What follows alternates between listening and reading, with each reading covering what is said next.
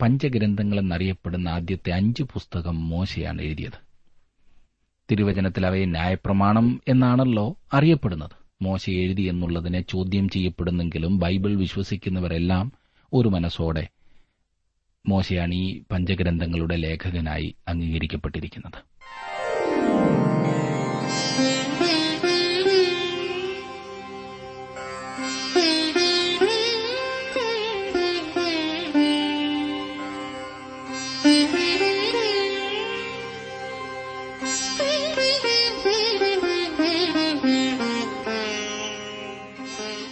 T W ആറിന്റെ വേദപഠന class ആരംഭിക്കുകയാണ്. ജീവസന്ദേശം. സംഖ്യാപുസ്തകത്തിന്റെ പഠനത്തിലേക്ക് നാം പ്രവേശിക്കുകയാണ്. സംഖ്യാപുസ്തകം ഒരു മുഖവുര. പ്രാർത്ഥനയോടെ നമുക്ക് ശ്രദ്ധിക്കാം. ബ്രദർ ജോർജ് ഫിലിപ്പ് പഠിപ്പിക്കുന്നു.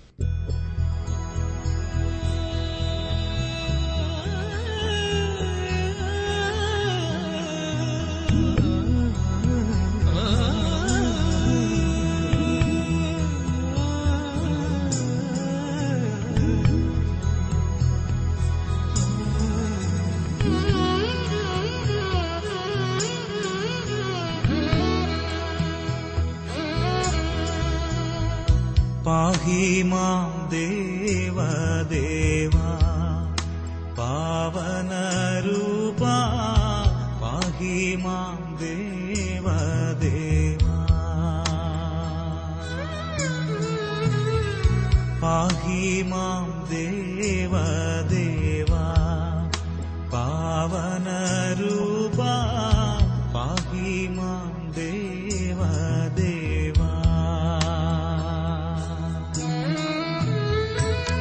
മോഹവാരിധി തന്നിൽ കേവലം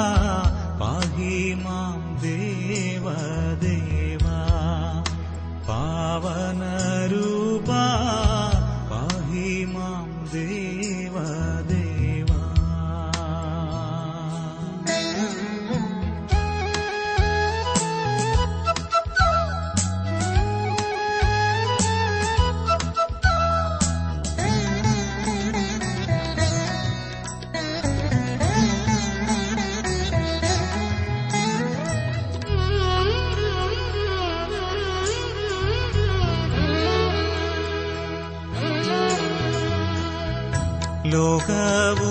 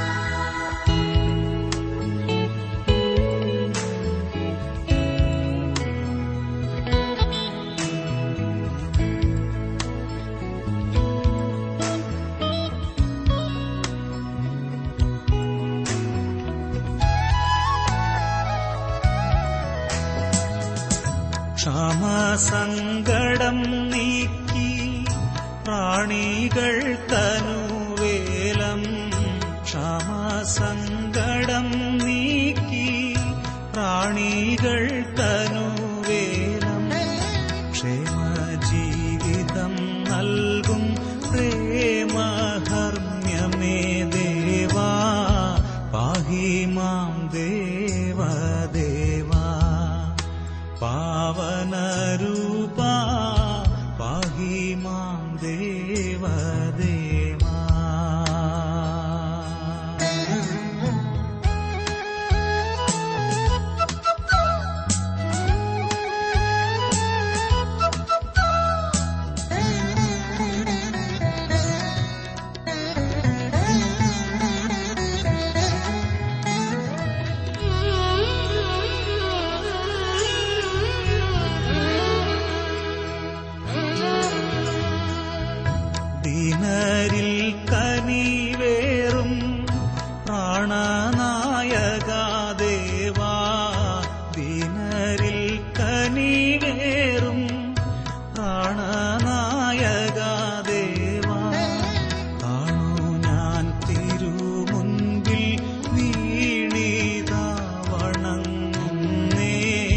पाहि मां दे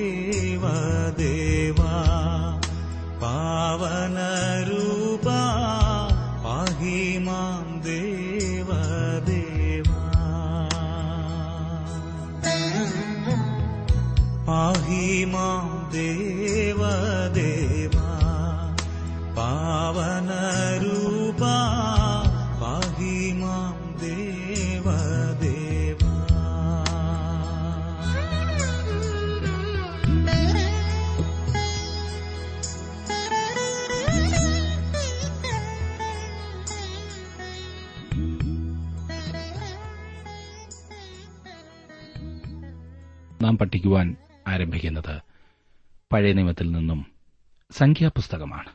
സംഖ്യാപുസ്തകം നിങ്ങൾ ഒന്ന് വായിക്കുന്നത് നല്ലതാണ്. മുഴുവൻ അടുത്ത ക്ലാസ്സിൽ വരുന്നതിന് മുൻപായി ഒന്ന് വായിക്കുന്നുവെങ്കിൽ അനേകം കാര്യങ്ങൾ മനസ്സിലാക്കാൻ സാധിക്കും. അതിനകത്ത് പറഞ്ഞിരിക്കുന്ന വംശാവലികൾ വിട്ടുകളയരുത്. അതും വായിക്കൂ. അല്പസമയം ചിലവഴിച്ച് തന്നെ വായിക്കൂ.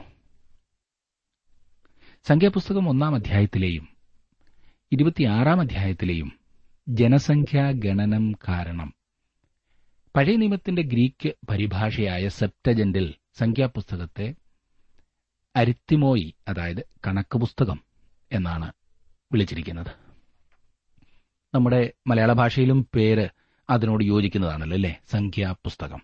പുറപ്പാട് പുസ്തകം കഥ അവസാനിപ്പിച്ചിടത്തു നിന്നാണ് സംഖ്യാപുസ്തകം ആരംഭിക്കുന്നത് എന്ന കാര്യം ഓർക്കണം. പഞ്ചഗ്രന്ഥങ്ങളിലെ നാലാമത്തെ പുസ്തകമത്രേ സംഖ്യാപുസ്തകം. ഇതുവരെ നാം പഠിച്ച ആദ്യത്തെ മൂന്ന് പുസ്തകങ്ങളിലെ വിഷയങ്ങൾ എപ്പോഴും ഓർത്തിരിക്കുന്നത് നല്ലതാണ്.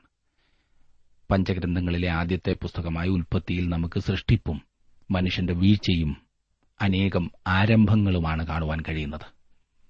ഇസ്രായേലിന്റെ ആരംഭം നമുക്ക് അവിടെ ലഭിക്കുന്നു. ഒരു രാജ്യമായിട്ടല്ല ഒരു കുടുംബമായി. അതെ വളരുന്ന ഒരു കുടുംബം. ക്ഷാമത്താൽ ഒടുങ്ങിപ്പോകാതിരിക്കുന്നതിനായി അവർ മിശ്രൈമിലേക്ക് മാറി താമസിക്കുന്നതായി നാം കാണുന്നു. രണ്ടാമത്തെ പുസ്തകമായ പുറപ്പാടിലേക്ക് നാം വരുമ്പോൾ ഈ പറഞ്ഞ കുടുംബം മിശ്രൈമിൽ ഒരു രാജ്യമായി തീരുന്നതായി നാം കാണുന്നു. തുടർന്ന് അവരെ ഈജിപ്തിലെ ഇഷ്ടിക പാടങ്ങളിൽ അടിമവേല ചെയ്യുന്നതായി നാം കാണുന്നു. അവിടെ നിന്ന് ദൈവം അവരെ മോശയുടെ കൈയാൽ വിടുവിക്കുകയും മരുഭൂമിയിലൂടെ സീനായ് മല വരെ കൊണ്ടുവരികയും ചെയ്യുന്നതാണ് പുറപ്പാട് പുസ്തകത്തിലെ വിഷയം. ഇതുമായി ബന്ധപ്പെട്ട അനേകം സംഭവങ്ങൾ നമുക്ക് പുറപ്പാട് പുസ്തകത്തിൽ കാണുവാൻ സാധിക്കുന്നുണ്ട്. ലേവിയ പുസ്തകത്തിലെ വിഷയം ഞാൻ വിശദീകരിക്കേണ്ടതുണ്ടോ? ഇസ്രായേൽ ജനം തങ്ങളുടെ സമയം സീനായ് മലയിൽ ചെലവഴിക്കുന്നതായിട്ടാണ് ലേവ്യ പുസ്തകത്തിൽ നാം കാണുന്നത്. ദൈവം അവിടെ അവർക്ക് ന്യായപ്രമാണവും സമാഗമന കൂടാരവും നൽകുന്നു. ദൈവം അവരെ തങ്കലേക്ക് ക്ഷണിച്ചിട്ട് എങ്ങനെയാണ് വരേണ്ടതെന്ന് അവരോട് പറയുന്നു ലേവിയ പുസ്തക പഠനം എല്ലാം കൊണ്ടും അനുഗ്രഹിക്കപ്പെട്ടതായിരുന്നു ഇല്ലേ സംഖ്യാപുസ്തക പഠനം വളരെയേറെ അനുഗ്രഹകരമായിരിക്കുമെന്ന കാര്യത്തിൽ സംശയമില്ല. ഇസ്രായേൽ മക്കൾ സീനായ് മലവിട്ട് കാദേശ് ബർണയിലേക്ക് യാത്ര ചെയ്യുന്നതാണ് സംഖ്യാപുസ്തകത്തിൽ നാം കാണുന്നത്. കാദേശ് ബർണയിലെ അവരുടെ പരാജയത്തിന് ശേഷം അവർ മരുഭൂമിയിൽ ഉഴലുവാൻ തുടങ്ങി. ഉഴലുക. ആ തലമുറ ഒടുങ്ങുവോളം അവർ മരുഭൂമിയിൽ അലഞ്ഞുതിരിഞ്ഞു. ഈ ഉഴന്നു നടന്ന വർഷങ്ങൾ യഥാർത്ഥമായ കഷ്ടപ്പാടുകളുടെ നീണ്ട കഥയും ശോചനീയ സംഭവങ്ങളുടെ നീണ്ട നിരയും അലഞ്ഞു തിരിയലിന്റെ കഥയും അത്രേ. പരദേശി മോക്ഷയാത്ര എന്ന ജോൺ ബനിയന്റെ പുസ്തകം ഈ പുസ്തകത്തിന് ചേരുന്ന ഒരു വിഷയമത്രേ ദൈവത്തിന്റെ തീർത്ഥാടകർ നടക്കുന്നതും അലഞ്ഞു തിരിയുന്നതും വേലയെടുക്കുന്നതും സാക്ഷിക്കുന്നതും ആരാധിക്കുന്നതും എല്ലാം നമുക്ക് ഇവിടെ കാണുവാൻ കഴിയും. ഈ ലോകത്തിൽ തീർത്ഥാടകർക്കുള്ള ഒരു സംഗ്രഹ പുസ്തകം അത്ര ഇത്. ഈ ലോക മരുഭൂമിയിലെ സഞ്ചാരിക്കുള്ള ഒരു സഞ്ചാര സഹായി അതെ അത് മാത്രമാണ് ഈ പുസ്തകം. ഈ പുസ്തകം നമുക്കിന്ന് സഹായകരമത്രേ. ഇസ്രായേൽ ജനം പഠിക്കേണ്ടിയിരുന്ന പാഠങ്ങളാണ് താങ്കളും ഞാനും പഠിക്കേണ്ടിയിരിക്കുന്നത്. അതുകൊണ്ടാണ് ഈ ചരിത്രം ദൈവം താങ്കൾക്കും എനിക്കും വേണ്ടി രേഖപ്പെടുത്തിയിരിക്കുന്നത്. റോമാലേഖനം പതിനഞ്ചാം അധ്യായത്തിന്റെ നാലാം വാക്യത്തിലും ഒന്ന് കുരിന്തിയർ പത്താം അധ്യായത്തിന്റെ പതിനൊന്നാം വാക്യത്തിലും എബ്രായ ലേഖനം പതിനൊന്നാം അധ്യായത്തിന്റെ പതിമൂന്നാം വാക്യത്തിലും യോഹനര സുവിശേഷം പതിനേഴാം അധ്യായത്തിന്റെ പതിനാലും പതിനഞ്ചും വാക്യങ്ങളിലും.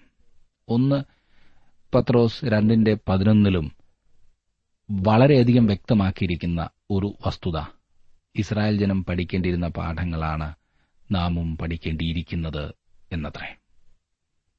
പഞ്ചഗ്രന്ഥങ്ങളെന്നറിയപ്പെടുന്ന ആദ്യത്തെ അഞ്ച് പുസ്തകം മോശയാണ് എഴുതിയത്. തിരുവചനത്തിൽ അവയെ ന്യായപ്രമാണം എന്നാണല്ലോ അറിയപ്പെടുന്നത്. മോശ എഴുതി എന്നുള്ളതിനെ ചോദ്യം ചെയ്യപ്പെടുന്നെങ്കിലും ബൈബിൾ വിശ്വസിക്കുന്നവരെല്ലാം ഒരു മനസ്സോടെ മോശയാണ് ഈ പഞ്ചഗ്രന്ഥങ്ങളുടെ ലേഖകനായി അംഗീകരിക്കപ്പെട്ടിരിക്കുന്നത്. സീനായ് പർവതത്തിൽ നിന്ന് കാദേശ് ഭരണയിലേക്കുള്ള ദൂരം നൂറ്റി അൻപത് മൈൽ മുതൽ ഇരുന്നൂറ് മൈൽ വരെ മാത്രമായിരുന്നു എന്ന കാര്യം നാം പ്രത്യേകം ശ്രദ്ധിച്ചിരിക്കേണ്ടതാണ്. അതായത് അക്കാലത്ത് പതിനൊന്ന് ദിവസത്തെ യാത്രയ്ക്കുള്ള ദൂരം മാത്രം. ആവർത്തന പുസ്തകം ഒന്നാം അധ്യായത്തിന്റെ രണ്ടാം വാക്യത്തിൽ ഇത് വ്യക്തമാണ്. അവർ കിംബ്രോത്തിൽ മുപ്പത് ദിവസം ചെലവഴിച്ചു. അവരുടെ നടപ്പ് അലഞ്ഞു തിരിയലായി പരിണമിച്ചതിനാൽ നാൽപ്പത് ദിവസം ചെലവഴിക്കേണ്ടിയിരുന്ന അവരുടെ യാത്രയ്ക്ക് നാൽപ്പത് സമ്മത്സരങ്ങൾ ചിലവഴിക്കേണ്ടി വന്നു. ദേശത്തേക്ക് പോകുവാൻ അവർ വിസമ്മതം കാണിച്ചതിനാൽ കാദേശ് ബർണയിൽ നിന്ന് ഒരിഞ്ച് പോലും അവർ മുന്നോട്ട് പോയില്ല. അവരുടെ ചുറ്റിക്കറങ്ങലിന് ശേഷം വീണ്ടും അവർ അതേ സ്ഥലത്തു തന്നെ കാതേസ് ബർണയിലേക്ക് തിരിച്ചു വന്നു. എന്തായിരുന്നു അതിനുള്ള കാരണം? ഒറ്റ വാക്കിൽ പറഞ്ഞാൽ അവിശ്വാസം. ദൈവത്തെ വിശ്വസിക്കാതുള്ള ആ അവരുടെ ജീവിതം. സംഖ്യാപുസ്തകം ഒന്നാം അധ്യായത്തിലും ഇരുപത്തിയാറാം അധ്യായത്തിലും ജനസംഖ്യാ കണക്കിനിടയിൽ സമാഗമന കൂടാരം തീർത്തതിന് ശേഷം ആദ്യമായി അവർ യാത്ര തുടർന്നതു മുതൽ ഇസ്രായേൽ മക്കൾ മരുഭൂമിയിൽ മുപ്പത്തിയെട്ട് സംവത്സരവും പത്തു മാസവും ചുറ്റിക്കറങ്ങുന്ന ചരിത്രം നാം കാണുന്നു. രണ്ട് ജനസംഖ്യാ കണക്കുകളും താരതമ്യ പഠനം നടത്തിയാൽ കുറവുണ്ടായതായി മനസ്സിലാക്കുവാൻ കഴിയും. സംഖ്യാപുസ്തകം ഒന്നാം അധ്യായത്തിന്റെ നാൽപ്പത്തിയാറാം വാക്യത്തിൽ പറയുന്നത് യുദ്ധപ്രാപ്തിയുള്ള ആറ് ലക്ഷത്തി മൂവായിരത്തി അഞ്ഞൂറ്റി അൻപത് പുരുഷന്മാർ ഉണ്ടായിരുന്നു എന്നാണ്. എന്നാൽ സംഖ്യാപുസ്തകം ഇരുപത്തിയാറാം അധ്യായത്തിന്റെ അൻപത്തി ഒന്നാം വാക്യത്തിൽ പറയുന്നത് ആറ് ലക്ഷത്തി ആയിരത്തി എഴുന്നൂറ്റി മുപ്പത് യുദ്ധപ്രാപ്തിയുള്ള പുരുഷന്മാർ ഉണ്ടായിരുന്നു എന്നത്രേ. ആയിരത്തി എണ്ണൂറ്റി ഇരുപത് യുദ്ധപ്രാപ്തിയുള്ള പുരുഷന്മാർ നഷ്ടപ്പെട്ടതായി ഇവിടെ സൂചിപ്പിച്ചിരിക്കുന്നു. വർദ്ധിച്ചു പെരുകുവാനാണ് ദൈവം അവർക്ക് കൊടുത്ത കൽപ്പന. എന്നാൽ അവരുടെ മരുഭൂമി യാത്രയിലെ വർഷങ്ങളിൽ അവർ ജനസംഖ്യാപരമായി കുറഞ്ഞു പോവുകയാണുണ്ടായത് മിസ്രൈമിൽ നിന്ന് പുറപ്പെട്ടു പോന്നവരുടെ സംഖ്യ കണക്കാക്കുവാൻ കനേഷുമാരി സഹായിക്കുന്നുണ്ട്. ഒരു മഹാനായ വ്യക്തി പറഞ്ഞിരിക്കുന്ന കണക്ക് തന്നെ ഞാൻ സൂചിപ്പിക്കട്ടെ. അദ്ദേഹത്തിന്റെ കണക്കിൻ പ്രകാരം ആറ് ലക്ഷം യുദ്ധപ്രാപ്തരായ പുരുഷന്മാരോടൊപ്പം നാല് ലക്ഷം സ്ത്രീകളെങ്കിലും ഉണ്ടായിരിക്കും. അങ്ങനെ പത്ത് ലക്ഷം. രണ്ട് ലക്ഷം മുതിർന്ന പൗരന്മാരെയും എട്ട് ലക്ഷം കുട്ടികളെയും അദ്ദേഹം കണക്കാക്കിയിട്ടുണ്ട്. കൂടാതെ അവരെ അനുഗമിച്ച ഒരു വലിയ സമ്മിശ്ര ജാതി ഉണ്ടായിരുന്നു. അവർ ഏകദേശം ഒരു ലക്ഷത്തോളമായി കണക്കാക്കിയിരിക്കുന്നു. ഇങ്ങനെയുള്ള കണക്കിൻ പ്രകാരം ആകെ ജനസംഖ്യ ഇരുപത്തിയൊന്ന് ലക്ഷം വരും. ഇതിൽ ലേവ്യാഗോത്രം ഉൾപ്പെട്ടിട്ടില്ല. അതായത് ഇരുപതിനും മുപ്പതിനും ലക്ഷം ഇടയ്ക്ക് ആളുകളാണ് മിശ്രയും ദേശം വിട്ടുപോകുന്നത് എന്നാണ് ഈ കണക്ക് തെളിയിക്കുന്നത്. യാതൊരു ക്രമീകരണവും അടുക്കും ചിട്ടയുമില്ലാതെയാണ് ഈ പുരുഷാരം മരുഭൂമിയിൽ കൂടി ചുറ്റി നടന്നത് എന്ന് നാം ഒരിക്കലും ചിന്തിക്കരുത്. മറ്റേത് കൂട്ടത്തെക്കാളും അധികം ചിട്ടയായിട്ടാണ് ഇവർ മുൻപോട്ട് മാർച്ച് ചെയ്തത്. അവരുടെ ക്രമത്തിൽ ദൈവം എത്ര നിഷ്ഠയുള്ളവനായിരുന്നു എന്ന് മുമ്പോട്ട് പഠിക്കുമ്പോൾ നമുക്ക് വ്യക്തമായി കാണുവാൻ കഴിയും. ദൈവത്തിന്റെ പ്രവർത്തന രീതി എപ്പോഴും അതാണ്. സഭയോട് അവൻ പറഞ്ഞത് സകലവും ഉചിതമായും ക്രമമായും നടക്കട്ടെ എന്നാണ്. ദൈവം സകലവും ചിട്ടയായും ക്രമമായും ചെയ്യുന്നവനാണ്. നിങ്ങൾ ഒരിക്കലെങ്കിലും ഒരു റോസാ പുഷ്പത്തിന്റെ ഇതളുകൾ അടർത്തി അതിനെ സൂക്ഷ്മമായി നിരീക്ഷിച്ചിട്ടുണ്ടോ? അവൻ വളരെ ഭംഗിയായും അടുക്കായും റോസാദളങ്ങളെ ചേർത്ത് വച്ചിരിക്കുന്നതായി കാണുവാൻ കഴിയുകയില്ലേ? ഓരോ ഫലവും പച്ചക്കറികളും എത്ര ഭംഗിയായിട്ടാണ് ദൈവം ക്രമീകരിച്ചിരിക്കുന്നത് എന്ന് സൂക്ഷിച്ചിട്ടുണ്ടോ? ഈ അഖിലാണ്ടത്തിന്റെ ക്രമീകരണം എത്രമാത്രമാണെന്ന് ശ്രദ്ധിച്ചിട്ടുണ്ടോ? വസ്തുക്കൾ തമ്മിൽ കൂട്ടിമുട്ടുകയോ ചിന്നിച്ചിതറുകയോ ചെയ്യുന്നില്ല. ദൈവം സകലവും ഭംഗിയായി അതിന്റെ സ്ഥാനത്ത് ക്രമീകരിച്ചു വച്ചിരിക്കത്ര ചെയ്യുന്നത്. ദൈവത്തിന്റെ ശക്തിയെയും ക്രമീകരണത്തെയും വെളിപ്പെടുത്തുന്ന അത്ഭുതകരമായ ഒരു ലോകത്തിലാണ് നാം ജീവിക്കുന്നത്. ദൈവമില്ല എന്ന് മൂഢൻ തന്റെ ഹൃദയത്തിൽ പറയുന്നു എന്ന് സങ്കീർത്തനക്കാരൻ പറഞ്ഞിരിക്കുന്നു. മൂഢനല്ലാതെ യാതൊരുത്തർക്കും നിരീശ്വരവാദിയായിരിക്കാൻ കഴിയുകയില്ല. ഈ പ്രപഞ്ചം ഒരു ദൂത് വിളിച്ചറിയിക്കുന്നു. ഇതിന്റെ ക്രമീകരണം അതിനെ തെളിയിക്കുകയും ചെയ്യുന്നു. ഒരു വ്യക്തി ഇതിനെ നിയന്ത്രിക്കുന്നുണ്ടെന്ന് ഈ അത്ഭുതകരമായ ലോകത്തിന്റെ ശക്തി വെളിപ്പെടുത്തുന്നു. ഇതിന്റെ എല്ലാം പിൻപിൽ ഒരു വ്യക്തി ഉണ്ടെന്ന് വെളിപ്പെടുത്തുക മാത്രമല്ല അവന്റെ ബുദ്ധി സാമർഥ്യത്തെയും ഇത് വെളിപ്പെടുത്തുന്നുണ്ട്. സംഖ്യാപുസ്തക പഠനം തീർച്ചയായും നമ്മുടെ ആത്മീക വളർച്ചയ്ക്ക് വളരെയേറെ സഹായകരമായിരിക്കും. ഇസ്രായേൽ മക്കളെ ശുശ്രൂഷയ്ക്ക് വേണ്ടിയാണ് വിടുവിച്ചത്. ഓരോ ദൈവപൈതലിന്റെയും അവസ്ഥ ഇന്ന് അതുതന്നെയാണ് ശുശ്രൂഷയ്ക്ക് വേണ്ടിയാണ് നാം വീണ്ടെടുക്കപ്പെട്ടിരിക്കുന്നത്. അവിശ്വാസം അനുഗ്രഹത്തെ തടസ്സപ്പെടുത്തുന്നു. തന്റെ അനുഗ്രഹത്തിലേക്ക് നമുക്ക് എന്തുകൊണ്ട് പ്രവേശിപ്പാൻ കഴിയുന്നില്ല എന്ന് എബ്രായ ലേഖനം മൂന്നാം അധ്യായത്തിന്റെ പത്തൊൻപതാം വാക്യത്തിൽ നാം വായിക്കുന്നു. എന്റെ സ്വസ്ഥതയിൽ പ്രവേശിക്കയില്ല എന്ന് ആണയിട്ടത് അനുസരണം കിട്ടവരോടല്ലാതെ പിന്നെ ആരോടാകുന്നു? ഇങ്ങനെ അവിശ്വാസം നിമിത്തം അവർക്ക് പ്രവേശിപ്പാൻ കഴിഞ്ഞില്ല എന്ന് നാം കാണുന്നു. ഇത് തന്നെയാണ് സംഖ്യാപുസ്തകത്തിൽ നാം കാണുന്നത്. ഇത് നമുക്കൊരു വലിയ പാഠമാണ്. എന്തുകൊണ്ടും നമുക്ക് പലപ്പോഴും അനുഗ്രഹം പ്രാപിക്കുവാൻ കഴിയുന്നില്ല എന്ന് സ്വയപരിശോധന ചെയ്യേണ്ടതുണ്ട്. ഈ പുസ്തകത്തെ പിറുപിറുപ്പിന്റെ പുസ്തകമെന്നും വേണമെങ്കിൽ വിളിക്കാവുന്നതാണ്. ആരംഭം മുതൽ അവസാനം വരെ ദൈവത്തോടുള്ള മറുതലിപ്പിന്റെ ആത്മാവിനെയാണ് നാം ഈ പുസ്തകത്തിൽ കാണുന്നത്. തൊണ്ണൂറ്റിയഞ്ചാം സങ്കീർത്തനത്തിന്റെ പത്താം വാക്യത്തിൽ ഇതേക്കുറിച്ച് ദൈവം പറയുന്നത് നാൽപ്പത് ആണ്ട് എനിക്ക് ആ തലമുറയോട് നീരസമുണ്ടായിരുന്നു. അവർ തെറ്റിപ്പോകുന്ന ഹൃദയമുള്ള ഒരു ജനമെന്നും എന്റെ വഴികളെ അറിഞ്ഞിട്ടില്ലാത്തവരെന്നും ഞാൻ പറഞ്ഞു. ഈ പുസ്തകത്തിൽ നമുക്ക് വളരെ വിലപ്പെട്ട സംഭവങ്ങൾ ലഭിക്കുന്നുണ്ട്. തീർത്ഥാടനം യുദ്ധം ശുശ്രൂഷ. മിസ്രൈമിൽ നിന്ന് പുറപ്പെട്ടവരുടെ അടുത്ത തലമുറയുടെ പരാജയം എന്നിവ ഈ പുസ്തകത്തിൽ രേഖപ്പെടുത്തിയിരിക്കുന്നു. ഇതൊക്കെയാണെങ്കിലും സംഖ്യാപുസ്തകത്തിലെ മുഴുവൻ ദൂത് ഇതല്ല. ആദ്യത്തെ പത്ത് അധ്യായങ്ങളിൽ ദൈവിക നിയമനിർമ്മാണം നമുക്ക് കാണുവാൻ കഴിയും. പതിനൊന്ന് മുതൽ ഇരുപത് വരെയുള്ള അധ്യായങ്ങളിൽ രാഷ്ട്രത്തിന്റെ പരാജയം നാം കാണുന്നു. ഈ പുസ്തകത്തിന്റെ അവസാന അധ്യായങ്ങളിൽ ഇസ്രായേൽ യഹോവയുടെ പ്രീതിയിലേക്ക് തിരികെ വരുന്നതും മരുഭൂമിയിൽ തന്നെ അന്ത്യമായ വിജയം ലഭിക്കുന്നതുമാണ്. ഈ പുസ്തകത്തിന്റെ പ്രധാനപ്പെട്ട ചിന്ത ശിക്ഷണം എന്നതത്രേ. ശിക്ഷണവും ശിക്ഷയും രണ്ടാകുന്നു എന്ന് ഞാൻ വിവരിക്കേണ്ടതില്ലല്ലോ. ആരോ ആദ്യത്തെ നാല് പുസ്തകങ്ങളെ ഇപ്രകാരം വിളിക്കുകയുണ്ടായി. ഉൽപ്പത്തിയിൽ മനുഷ്യൻ നശിച്ചതായി നാം കാണുന്നു. പുറപ്പാടിൽ മനുഷ്യൻ വീണ്ടെടുക്കപ്പെട്ടതായി പഠിക്കുന്നു. ലേവിയ പുസ്തകത്തിൽ ആരാധിക്കുന്ന മനുഷ്യനെ നാം കാണുന്നു. സംഖ്യാപുസ്തകത്തിൽ ശുശ്രൂഷിക്കുന്ന മനുഷ്യൻ. ദൈവം വയ്ക്കുന്ന ക്രമം ഇതത്രേ. രക്ഷിക്കപ്പെട്ട ഒരു വ്യക്തിക്ക് മാത്രമേ ദൈവത്തെ ആരാധിക്കുവാനും ശുശ്രൂഷിക്കുവാനും സാധിക്കൂ. അല്ലാതെയുള്ള പരിശ്രമങ്ങൾ ദൈവം അംഗീകരിക്കുകയില്ല. ഇന്ന് ദൈവത്തെ ആരാധിക്കുവാൻ താൽപര്യപ്പെട്ടു പോകുന്ന പ്രിയ സുഹൃത്തെ ഞാൻ ഒരു ചോദ്യം വ്യക്തിപരമായി താങ്കളോട് ചോദിക്കട്ടെ. കർത്താവായ യേശുക്രിസ്തുവിനെ സ്വന്തം രക്ഷിതാവായി സ്വീകരിച്ച് വീണ്ടും ജനനം പ്രാപിച്ച ഒരു വ്യക്തിയാകുന്നു ഞാനെന്ന ഉറപ്പ് താങ്കൾക്കുണ്ടോ? അല്ലാതെയുള്ള പരിശ്രമങ്ങൾ ദൈവം അംഗീകരിക്കില്ല. വെറുതെ സമയം കളയുകയാണ്. അതെ എല്ലാവരെയും ഒന്ന് കാണുവാൻ മാത്രം പള്ളിയിൽ പോവുകയാണ് ആരാധനയ്ക്ക് പോവുകയാണ് ഒരു ചടങ്ങ് നിർവഹിക്കുവാൻ പോവുകയാണ് എന്ന് ചിന്തിച്ചു പോകുന്നുവെങ്കിൽ സാരമില്ല പൊയ്ക്കോ. ക്ലബിൽ പോകുന്നതും ഇതും തമ്മിൽ വലിയ വ്യത്യാസം താങ്കൾക്ക് തോന്നില്ല. രക്ഷിക്കപ്പെട്ട ഒരു വ്യക്തിക്ക് മാത്രമേ ദൈവത്തെ ആരാധിക്കുവാനും ശുശ്രൂഷിക്കുവാനും സാധിക്കൂ എന്ന് മറക്കരുത്. ശുശ്രൂഷയ്ക്ക് വേണ്ടിയാണ് നാം വീണ്ടെടുക്കപ്പെട്ടത് എന്ന കാര്യം മറക്കരുത്. നാം സൽപ്രവർത്തികളാലല്ല രക്ഷിക്കപ്പെട്ടത്. സൽപ്രവൃത്തികൾക്കായിട്ടാണ് രക്ഷിക്കപ്പെട്ടത്. ന്യായപ്രമാണം നമ്മെ വാഗ്ദത്ത ദേശത്തിന്റെ അതിരുവരെ കൊണ്ടുവന്നേക്കും. എന്നാൽ നമ്മുടെ യോശുവ അതെ കർത്താവ് യേശുക്രിസ്തു മാത്രമേ നമ്മെ അതിൽ പ്രവേശിപ്പിക്കൂ. വിശുദ്ധ പൌലോസ് പറയുന്നത് നമ്മെ ക്രിസ്തുവിങ്കലേക്ക് കൊണ്ടുവരുന്ന ശിശുപാലകനാണ് ന്യായപ്രമാണം എന്നത്രേ. ന്യായപ്രമാണത്തിന് നമ്മെ രക്ഷിപ്പാൻ കഴിയുകയില്ല. നാം പ്രവർത്തികളാലല്ല രക്ഷിക്കപ്പെട്ടിരിക്കുന്നത്. ലവ്യ പുസ്തകം വിശ്വാസിയുടെ ആരാധനയെയാണ് കാണിക്കുന്നത്. സംഖ്യാപുസ്തകം വിശ്വാസിയുടെ നടപ്പിനെ കാണിക്കുന്നു.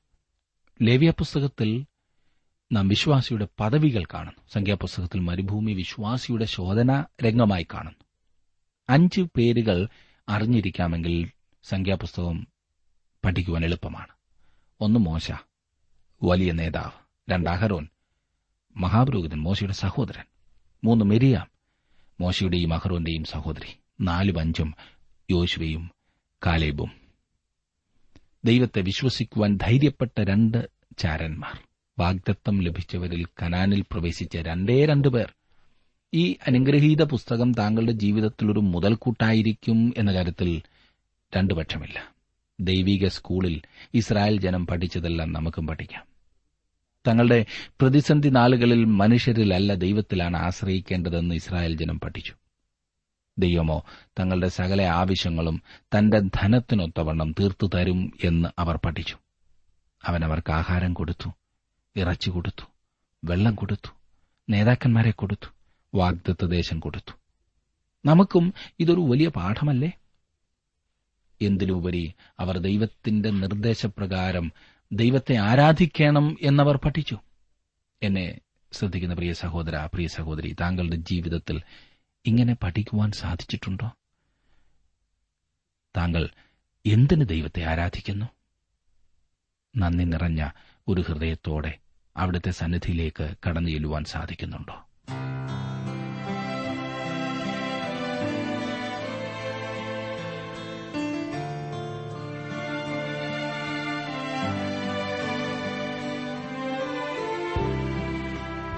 ഇന്നത്തെ ജീവസന്ദേശ പഠന ക്ലാസ്സിലൂടെ ഞങ്ങളെ ശ്രദ്ധിച്ച എല്ലാ പ്രിയ ശ്രോതാക്കളോടുമുള്ള നന്ദിയെ അറിയിക്കട്ടെ. ദൈവവചനം കൃത്യമായി ക്രമമായി പഠിക്കുവാൻ ലഭിച്ചിരിക്കുന്ന ഈ അസുലഭ അവസരം പ്രയോജനപ്പെടുത്തുകയും സ്നേഹിതരെ അതിനായി ഉത്സാഹിപ്പിക്കുകയും ചെയ്യുക. അഭിപ്രായങ്ങളും നിർദ്ദേശങ്ങളും പ്രാർത്ഥനാ വിഷയങ്ങളും ഞങ്ങളെ അറിയിക്കുക. ഈ പുസ്തകത്തിന്റെ വിഷയവിഭജനം audio C D S D card എന്നിവ ആവശ്യമെങ്കിൽ ഞങ്ങളുമായി ബന്ധപ്പെടുക. ഞങ്ങളുടെ വിലാസം ജീവസന്ദേശം പോസ്റ്റ് ബോക്സ് നമ്പർ മൂന്ന് തിരുവല്ല അഞ്ച് Keralam. Phone zero four six nine two seven zero zero two eight four.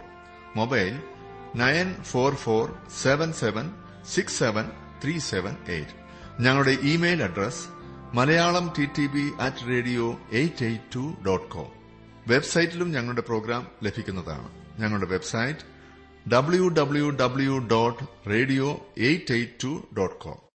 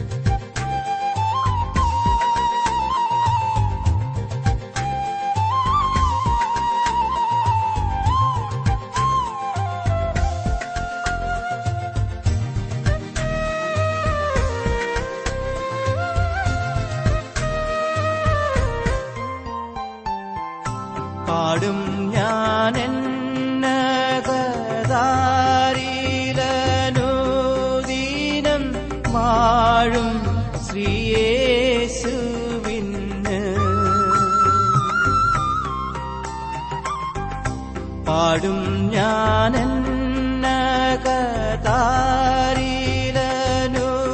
ദീനം വാഴും ശ്രീയേശുവിന്